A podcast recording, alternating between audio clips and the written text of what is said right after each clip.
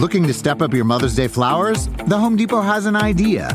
Let Mom's Green Thumb do some digging with colorful flowers, pots, and premium soils to bring out the most in her patios, walkways, and gardens. Right now, get Vigoro potting soil just $8.97 for strong, healthy, vibrant plants, indoors and outside. Shop our wide selection online and pick up your order in store and give Mom the gift of a beautiful garden. Get Vigoro potting soil just $8.97 at the Home Depot. How doers get more done. See homedepot.com slash delivery for details. The longest field goal ever attempted is 76 yards. The longest field goal ever missed? Also 76 yards. Why bring this up? Because knowing your limits matters, both when you're kicking a field goal and when you gamble. Betting more than you're comfortable with is like trying a 70 yard field goal. It probably won't go well. So set a limit when you gamble and stick to it. Want more helpful tips like this? Go to keepitfunohio.com for games, quizzes, and lots of ways to keep your gambling from getting out of hand.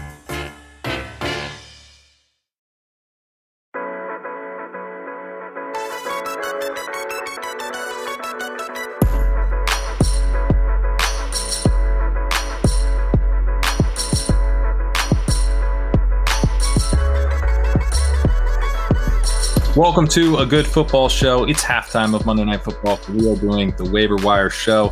My name is Pat Kerrane, and I'm joined by John Daigle of NBC Sports Edge. Daigle, how's it going? Going well. Bear waiver wires in week 11 actually feels good to say week 11. That feels like we're further along than week 10. I don't know why, but it feels significantly further along. Nonetheless, we are back to we are back to two teams on bye in the Broncos and the Rams that everyone, if you're listening live, is probably watching right now on Monday Night Football. So we'll go around that. We have some important injuries to note for a short turnaround between the Patriots and Falcons on Thursday night. But overall, this really seems like the last week where if there are a couple guys out there we're going to mention, you should probably just blow the load for them because it seems like they're the last of the crew that could get double digit touches and like be workhorses down the stretch potentially. Yeah, I mean, you can't take this fab with you, and you can't. Uh, in some leagues, it locks during waiver wire, or during, sorry, locks during the playoffs. So um, it's helpful to have a you know a few bucks left as you get into these final weeks. Um, if you have the hammer, if you've got you know 150 and everyone else has below 100, that can be very helpful. But still, if you have one of these guys that we're mentioning uh, available on your waiver wire, it is one of the last chances to get someone who actually matters. To your point, let's start with uh, Rhamondre Stevenson and the Patriots backfield. I mean, Stevenson had just a huge week this this uh, this past week, showing some versatility, showing well as a receiver, getting goal line work. He had a chance to score another touchdown, was stopped on a goal line carry, and then had a drop on a short reception by the goal line. So it could have been an even bigger day. Damien Harris will be back though. So what are your thoughts on how to handle Rhamondre Stevenson and the rest of the backfield?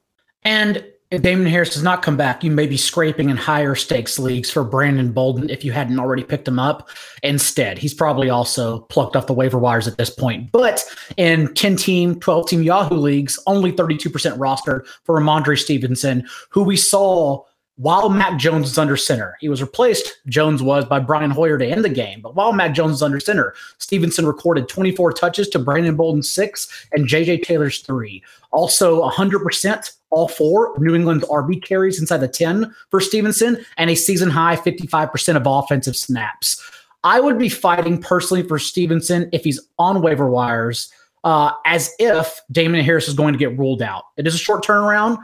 It was just an estimate for Monday's practice report, but they still listed him as DNP. I would assume we're not going to get him for this game. And if that's the case, then you automatically have a RB1 and Stevenson ready to go for this game against a Falcons defense allowing the fifth most fantasy points per game to opposing running backs, also nearly seven receptions per game to opposing backfield as well. So just a superb spot. But even if Harris were available, this Stevenson and another guy we'll talk about in a bit are practically the, the last two remaining that, again, that could carve out a standalone role for themselves, even if they end up being in a committee down the stretch. So I'm pretty much, if I have some left over, I'm pretty much going all out for Stevenson. I'm with you. Yeah. And I think, you know, one way to, to think through Stevenson is that he's probably going to have a role the rest of the way in some capacity, whether that's, you know, him mixing in as an early down runner with Harris or as you know, a guy who could reclaim some of that James White role from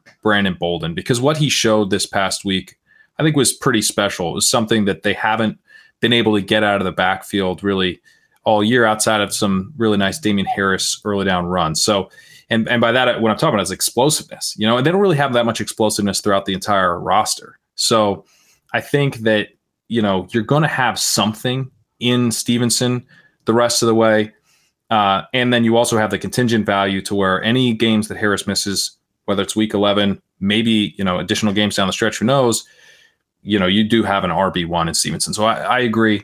Um, before we move on, one guy that comes to mind, you know, in some shallower leagues, someone who like may have been dropped, and you mentioned just kind of blowing the the budget.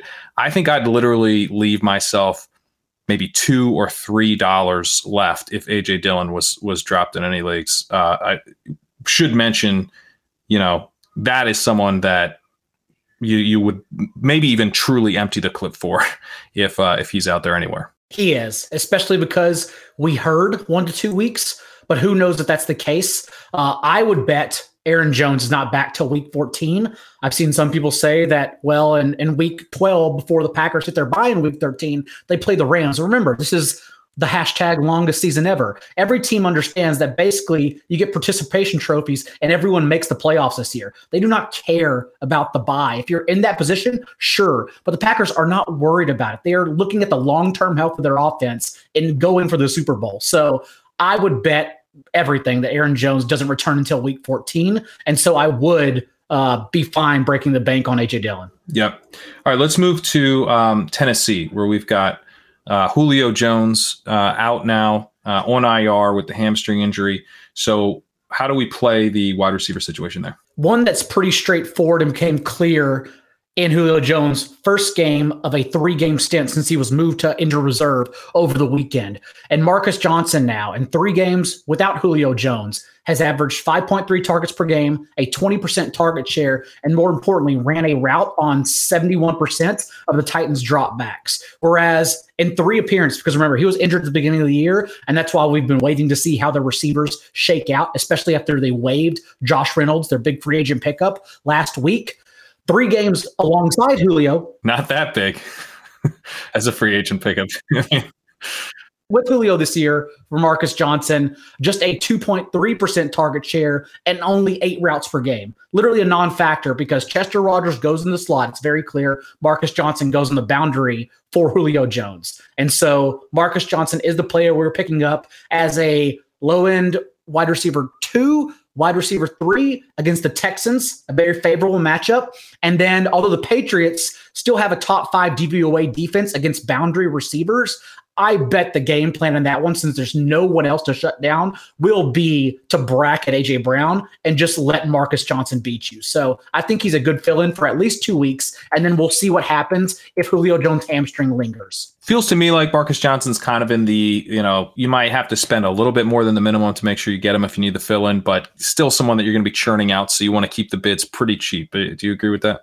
Yes, I agree with that. It's also when you look at the waiver wire for wide receivers this week, it's a fairly weak one, honestly. So if you look and Marcus Johnson is still the best available, um, this is still the number two de facto receiver in place of Jones. So I still don't mind like fighting for him if you're really in need of like a wide receiver four flex the rest of the way, just in case. That makes sense. Uh, let's talk while we're here. Uh, D'Onta Foreman, who you know, was someone who in deeper leagues was already picked up last week for a couple bucks, uh, most likely. And Adrian Peterson obviously picked up. He was kind of the big guy from last week. But we saw that D'Onta Foreman's role was actually the one that grew this past week, whereas Peterson's basically stayed the same. Uh, Foreman jumped in snaps uh, from uh, 21% to 35%. He dropped in share backfield attempts from 23% to 48%. This is still a, a three way split. Um, you were comparing it to the Miami backfield on our recap podcast. And, you know, so that's that's not all that appealing. But at the same time, there's a chance that Foreman's going to be the lead back here going forward, and that's worth something. And Foreman with just one carry inside the 10. And that is my concern. On the recap show, I compared Adrian Peterson to Malcolm Brown. I think that is still the case, except with a few more touches than Brown between the 20s as well.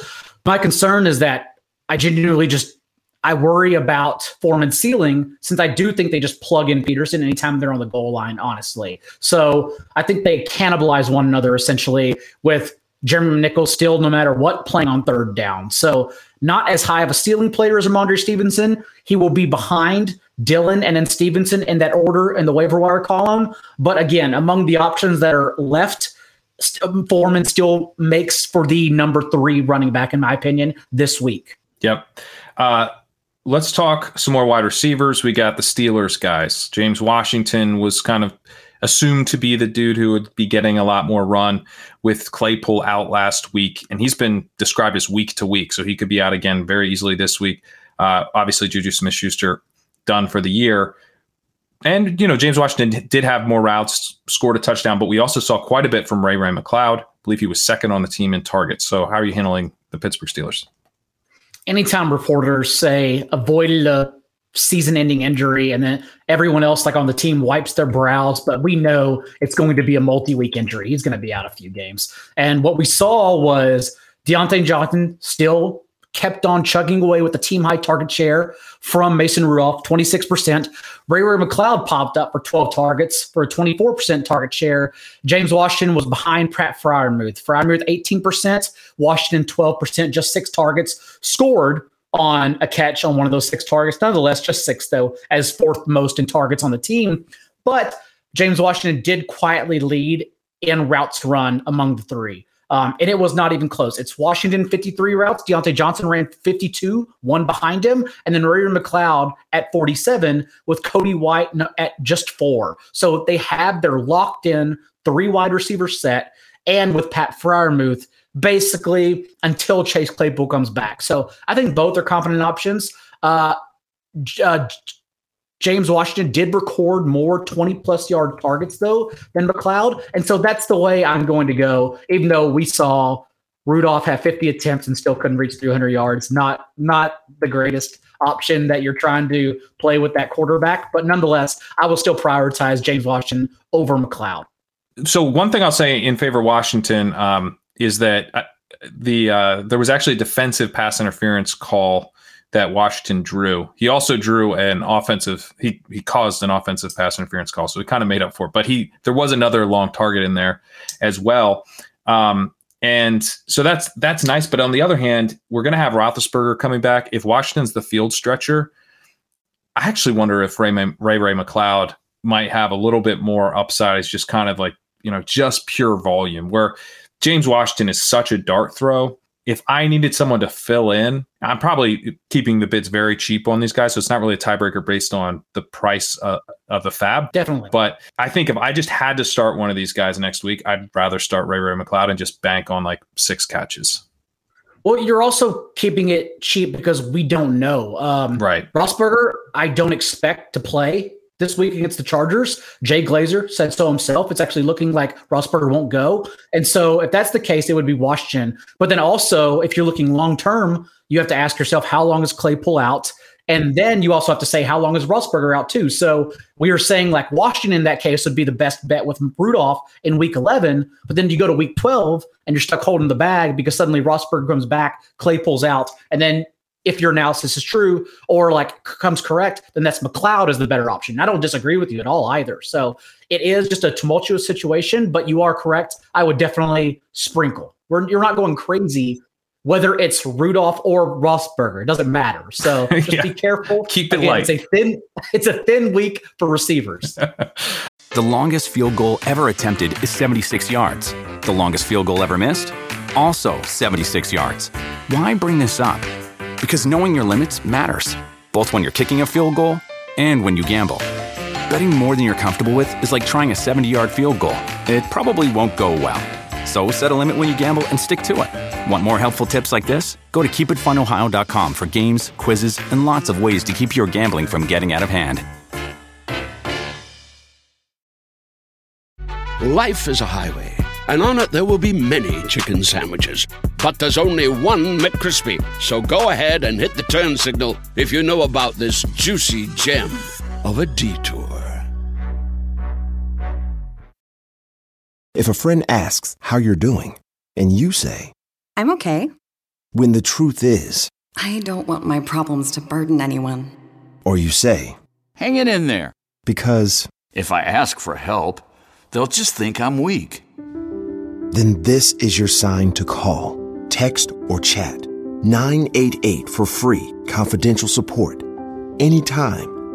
You don't have to hide how you feel. All right, let's get to some deep cuts. Who you got? Wayne Gallman popped up with 15 touches, but I would note that nine of those came on the team's final few drives in the fourth quarter once the Falcons were trailing 43 3. So pretty much just wasting away the clock. Having said that, Mike Davis was not involved at all. And Arthur Smith said it's because they knew they had a short turnaround and they were preserving Mike Davis. But what the hell are they preserving Mike Davis? Like, what is the difference between preserved and regular Mike Davis? There is none at all. They're preserving so, him in amber. so Mike Davis will probably be more involved, but I don't think it matters anyhow. I think Wayne Gallman would split touches, and it's not a good option. It is a desperate option if you need a running back. So Wayne Gallman will be there since Cordarrelle Patterson is not expected to play on Thursday, but I genuinely just expect the Falcons office to tank as we saw without Calvin Ridley for the second straight game against the Cowboys. Just when they know how to shut down Kyle Pitts, there's no other real NFL talent around Matt Ryan, and they just crater. And so I would expect that on Thursday night. Patrick Taylor, will you talk about? Sorry, but Cordarrelle Patterson appears that he's not going to play in that game. So I think that goes to the the point. Right. Yeah. Oh, yeah. That's why you're you would pick up Gallman in a deeper league, but also like do not expect much. I would like you'll get 12 for 30 and then get out of there if you're desperate. Um, I just I just expect the Patriots to roll, whether it's Stevenson or Damien Harris in the back.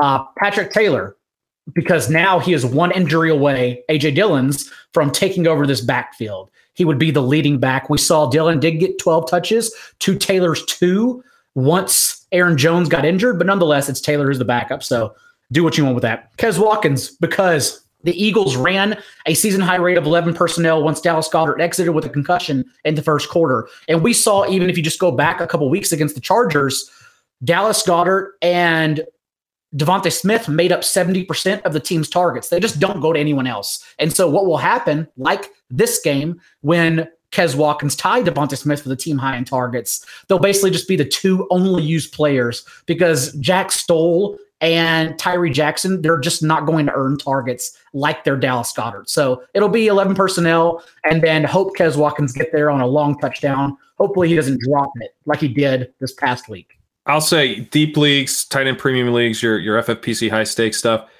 You're going to want to put in probably a one dollar bid on Tyree Jackson. This is a guy who's very athletic. They really were excited about in training camp. Had, I believe, a back injury, like a broken, some kind of like fracture in his back. The type of thing that you shut a guy down for the season for. Type of thing where you don't put him on your active 53 man roster and then have him go on a long IR stint so that you can get him back now, which is what they did. They they burned a roster spot. You know, they cut somebody to keep this guy around. Now he's getting a chance. You know, it's a very kind of thin bet that he ends up mattering at all. But it's an athletic tight end with targets available who they are clearly very intrigued by. I think that's someone to pick up on the cheap this week.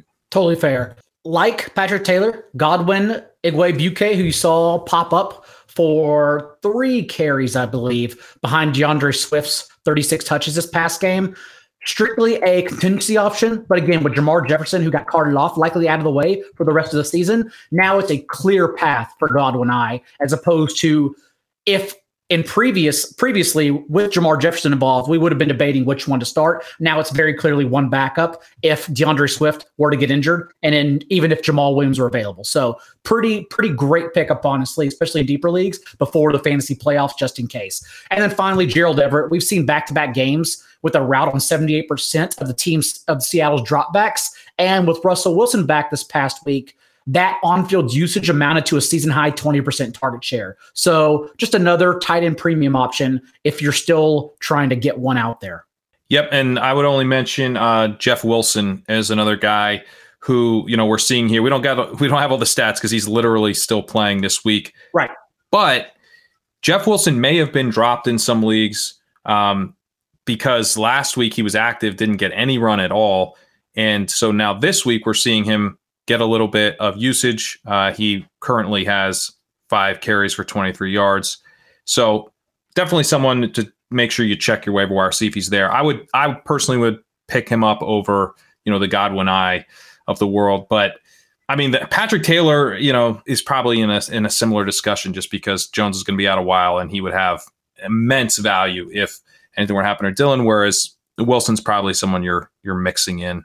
Uh, even if Mitchell were to go down, I don't know he'd have a huge role. You are nitpicking. We are nitpicking, but I think I'd prefer Godwin-I just because he would, in my opinion, get the pass catching role. Whereas you're even seeing tonight without JaMycal Hasty, that goes to Juszczyk and Trey Sermon, the fullback, still just stays going to Wendy's, being benched, whatever he does during games. So like they're never just they're never going to use Wilson and Sermon like ever in a pass catching role. It goes to Juszczyk. That's it. There was a question here about Royce Freeman. Was the only question I saw. I didn't see this scoop. There's apparently Silva has a, a beat writer scoop on Freeman. Does he? Yeah, he hasn't told me.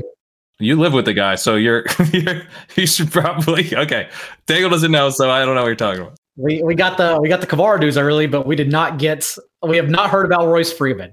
Uh, the day I hear about Royce Freeman. Oh, any oh no, he's asking if Silva has a beat writer scoop. Okay, sorry. I thought I thought he was saying Silva. We're not hearing anything about Royce Freeman. I mean, Amir, Ameer Abdullah has outplayed Royce Freeman in his stint with Carolina. So, or you're not. I mean, the day we hear about Royce Freeman for his entire career is the day we hear about Royce Freeman.